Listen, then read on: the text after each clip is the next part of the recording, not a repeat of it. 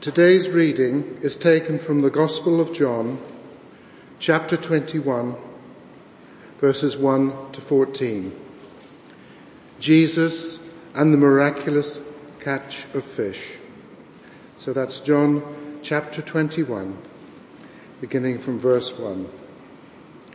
Afterwards, Jesus appeared again to his disciples by the Sea of Galilee. It happened this way.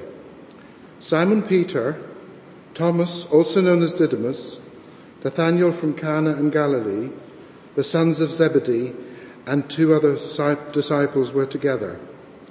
I'm going out to fish, Simon Peter told them, and they said, we'll go with you. So they went out and got into the boat, but that night they caught nothing. Early in the morning, Jesus stood on the shore but the disciples did not realize that it was Jesus. He called out to them, friends, haven't you any fish? No, they answered. He said, throw your net on the right side of the boat and you will find some. When they did, they were unable to haul the net in because of the large number of fish. Then the disciple whom Jesus loved said to Peter, it is the Lord. As soon as Simon Peter heard him say, it is the Lord, he wrapped his outer garment round him, for he had taken it off, and jumped into the water. The other disciples followed in the boat, towing the net full of fish, for they were not far from shore, about a hundred meters. When they landed, they saw a fire of burning coals there with fish on it and some bread. Jesus said to them, Bring some of the fish you have just caught. So Simon Peter climbed back into the boat and dragged the net ashore. It was full of large fish, 153. But even with so many, the net was not torn. Jesus said to them, come and have breakfast. None of the disciples dared to ask him, who are you? They knew it was the Lord. Jesus took the bread and gave it to them and did the same with the fish. This was now the third time Jesus appeared to his disciples after he was raised from the dead. Amen. Shall we pray together? Let's pray. Our Heavenly Father, we thank you for that glorious passage of scripture and uh, we pray that as we look at it together, you would speak through it. You alone know our hearts, you know our needs, they're many and they're varied and that we pray that by your spirit this morning, whether we're here in the building or at home or wherever we might be, that you would speak powerfully, that we would hear the voice of Jesus. Amen. If you've got your Bibles, if you'd like to open them at John chapter 21, the 21st, the final chapter of the book of John, John, John's testimony of his life with the Lord Jesus Christ is rich. I think, are we allowed to have favourite gospels? It's my favourite gospel by far. And having looked at it for many, many years, what comes through very often is John himself, his heart, his love for Christ. He is the disciple whom Jesus loved. And you read John's gospel and John's epistle, he was a thinking man, a godly man without a doubt. So we're going to look at this chapter together, this, this final chapter, this epilogue, this appendix as it were. John's gospel seems to finish naturally at the end of chapter 20. You read the last few verses of chapter 20 and this is it. Jesus performed many other signs in the presence of his disciples which are not recorded in this book. But these are written that you may believe that Jesus is the Messiah, the Son of God, and that by believing you may have life in his name. By believing, you may have life in his name. It's that simple, isn't it? The gospel. Great end to the, to the gospel of John. And then we go into chapter 21, which is a kind of appendix. John is kind of tying things up. Oh, oh by the way, these things. And then we get this glorious seventh record of Jesus' um, appearance after his resurrection. Here we meet the risen Lord again by the beautiful Sea of Galilee. It's a, it's a great passage because it tells a story. And in some ways it's like watching one of these old movie films. The, the, the, camera, first of all, focuses on the disciples. There they are in the boat and paints a good picture. And, and they fished all night, as we'll discover in a minute. And then the camera turns around and there's a stranger on the beach. Who is that stranger? He calls out. And then the camera turns again to the guys in the boat and there's a sudden realization and then the camera focuses on them all. And, and that's very much our, our outline today. We're going to go through the verses and we're going to look at verses one to three. We see the disciples. Verses four to six, we focus on the Lord. Verses seven to eight, the realization, the penny drops as to who it is. And then verses nine to 13, this lovely breakfast that Jesus has with his precious disciples. John, it's widely regarded, was an old man when he wrote his gospel, when he wrote his epistles. He's the only original apostle that's left. The others have all died. The others, the disciples, have all been killed. John alone was the one who died a natural death, so it's believed. James, his brother, had died 50 years previously. That's recorded in Acts chapter 12, where Herod puts him to death by the sword. His beloved brother, his fishing partner, 50 years ago he died. Peter and Paul, those, those pillars of the faith, long gone, 30 years maybe ago they died. The others had all been killed. The temple itself in Jerusalem, 25 years previously. John's an old man when the Holy Spirit comes to him and, and, and prompts him to write his gospel. We've seen some of these old movies of Prince Philip, haven't we, on the TV of late? And, and what struck me very much was, was just that this life that this man had lived, this span of life. And and the, the apostle John was an old man in his nineties probably when he wrote this. And, and you look at his life, the span of his life from a fisherman in Galilee to this great apostle, probably living in Ephesus now, all that he'd seen and done. And this, this comes out of this man's heart. Very much there is John in this. It's beautiful. God uses ordinary people to, to proclaim his message, to serve him. It's a very exciting thought. So that's where we're going to go this morning. That's the outline, the disciples, the Lord, the realization, the breakfast, and then we're going to apply it. How does this apply to us? How can we put these things into the, our lives as a church and our lives as individuals? So verses one to three, the disciples, there they are. They, the disciples are a, a likable bunch, aren't they? You've got Peter there, desperate to get on with things, John the thinking man and all, there they are. So there's, there's seven of the twelve apostles are in this boat. There's Simon Peter, the burly fishermen, there's Thomas, there's Nathaniel, there's John and James, the sons of Zebedee as they're called here, and there are two others, possibly Andrew and Philip, and they're fishing. It's a week after the death and the resurrection of the Lord. Twice already these, this group of disciples have met with the risen Lord. They're back home. This is where they lived. This is where they worked before Jesus came to them. They're fishing on the Lake of Galilee, on the, on the, on Tiberias. It, it's, it's in our scriptures there, which is interesting because that's how some of the historians say that John wrote this very late because the word used for the Sea of Galilee is Tiberias and that was used much later on in the history. The boat was empty. They'd been fishing all night and they'd caught nothing. And I'm sure in many ways that's how they felt. They must have felt a bit empty. All that had happened in the past three years, and now they were fishing.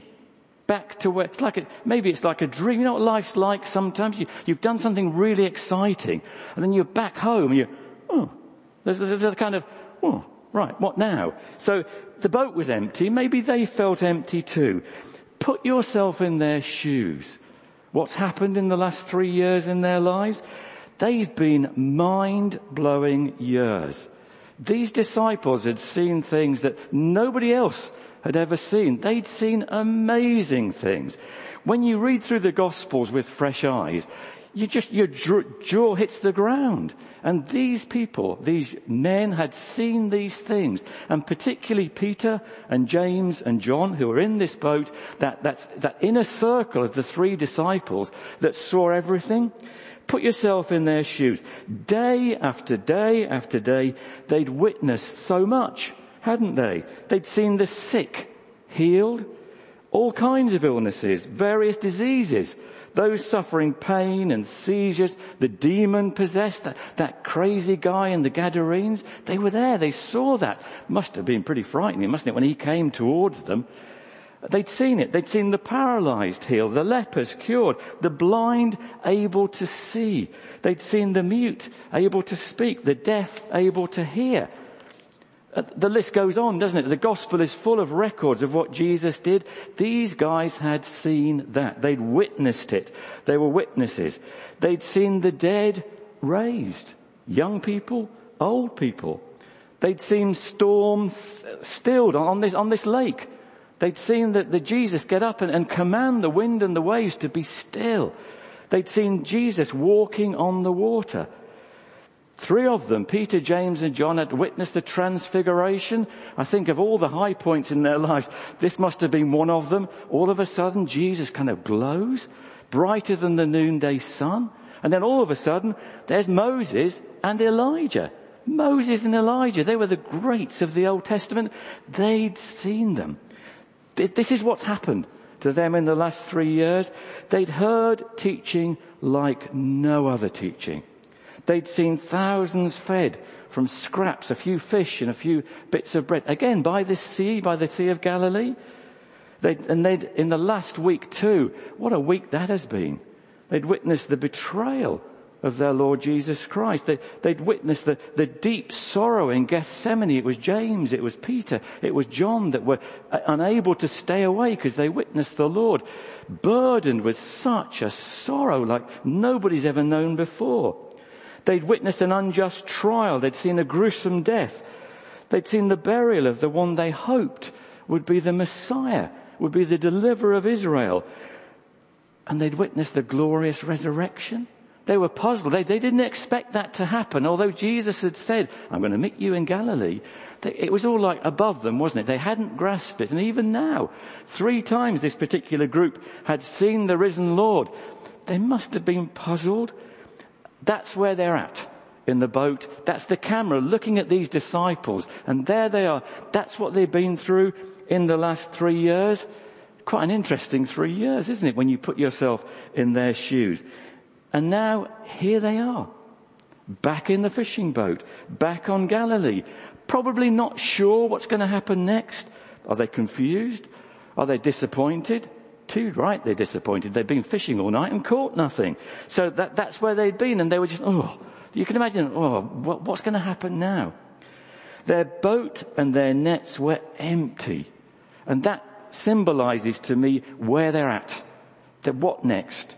But that emptiness didn't stay for long because now the camera focuses on the, this, this stranger on the shore. There's, there's somebody there. Verses four to six, we, we see the Lord. Verse four, it's early morning, so we know that the sun is just coming up. The, the ESV version says, just as day was breaking. Jesus was standing on the shore, but, but he's hidden from the disciples in the boat. They don't know it's Jesus. So was it still dark? Was it misty or were they like the two on the Emmaus road kept from recognizing him? We don't know.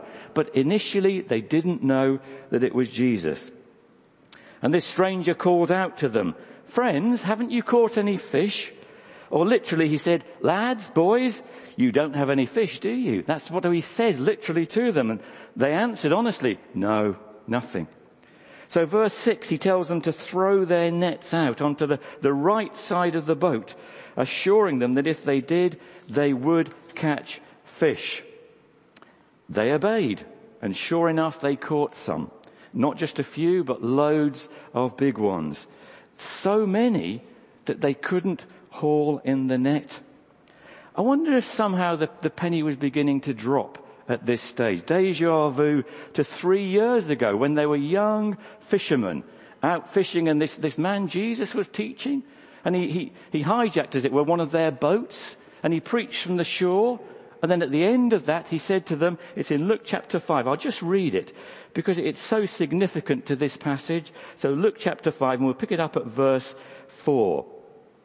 When he, Jesus, had finished speaking, he said to Simon Peter, put out into deep water and, and let down the nets for a catch. Simon answered, Master, we've worked hard all night and haven't caught anything, but because you say so, I'll let down the nets. And when they had done so, they caught such a large number of fish that their nets began to break.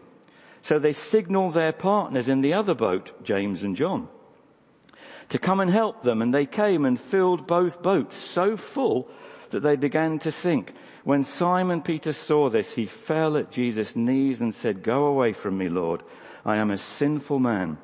For he and all his companions were astonished at the catch of fish they'd taken. And so were James and John, the sons of Zebedee, Simon's partners. Then Jesus said to Simon, don't be afraid. From now on you will fish for people. So they pulled their boats up on the shore, left everything and followed him. Deja vu, three years later on, fishing on the Lake of Galilee, caught a great shoal of fish in, in their nets. So now we turn in verses 9 to 13 and verses 7 to 8 that the realization, the penny drops, verse 7, in young John's mind. It's the Lord, he says to Peter. Did he whisper in his ear, it's the Lord? Or, or did he shout out, it's the Lord? This stranger that's calling to them, it's the Lord, it's the Lord. And action man Peter was up and out of the boat before you could, you know, click your fingers or whatever. So typical of Peter. When you read about Peter, Peter was, was out there. He was in there. When, when they were running towards the tomb, you remember Peter and John were running to the tomb? Peter straight in.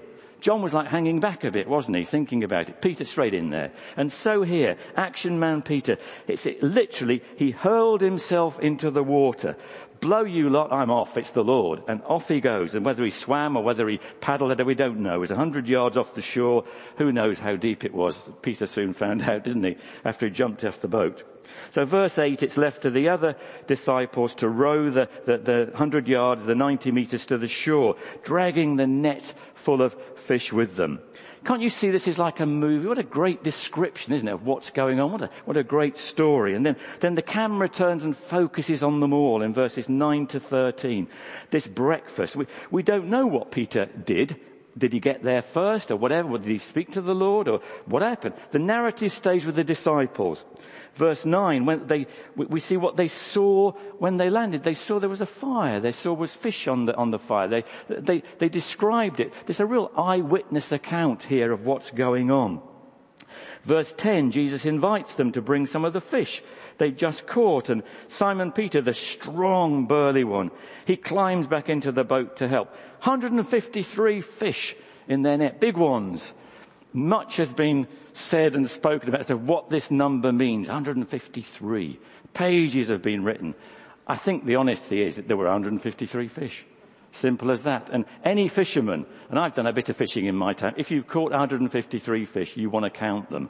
So that's what they did. 153. Can you believe it? And also, again, the eyewitness account here. Here is John recalling this. How many fish did you catch, John? 153. We've never caught that much. It's honesty. We read again the, the reliability of the scriptures telling us what really happened.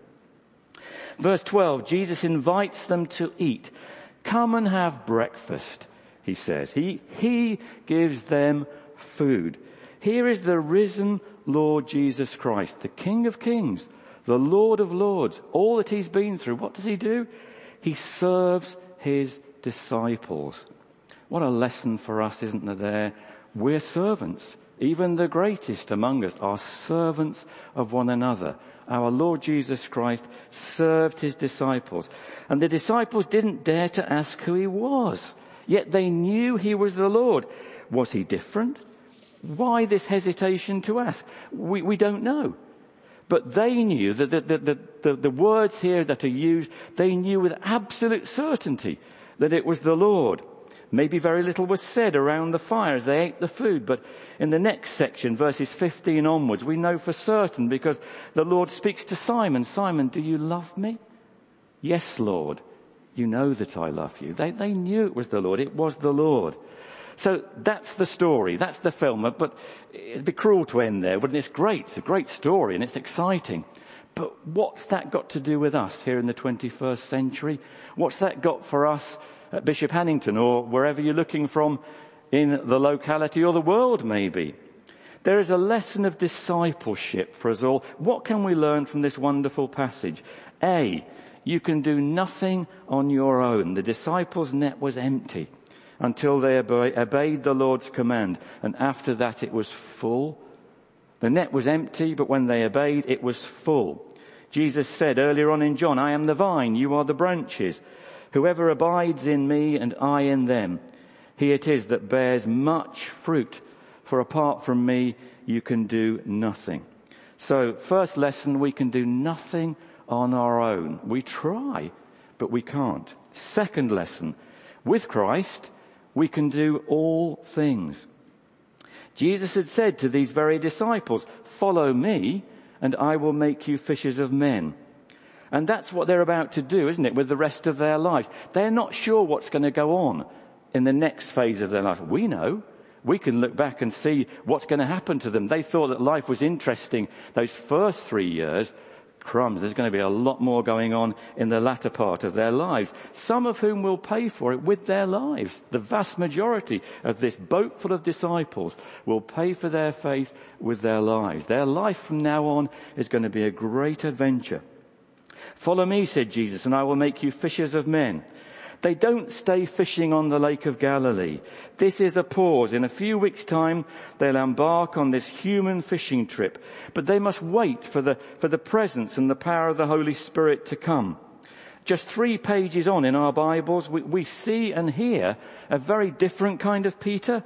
He's casting a net, but it's not a net for the fish. It's, it's the words of God to a sea of people before him. He stood up and preached to the crowds in Acts chapter 2 and we read, those who accepted his message were baptized and about 3,000 were added to their number that day.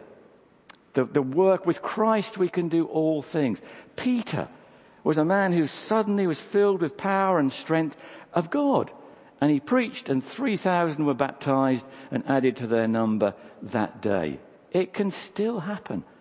There have been periods of revival in our great British history that could happen again. We pray that they will.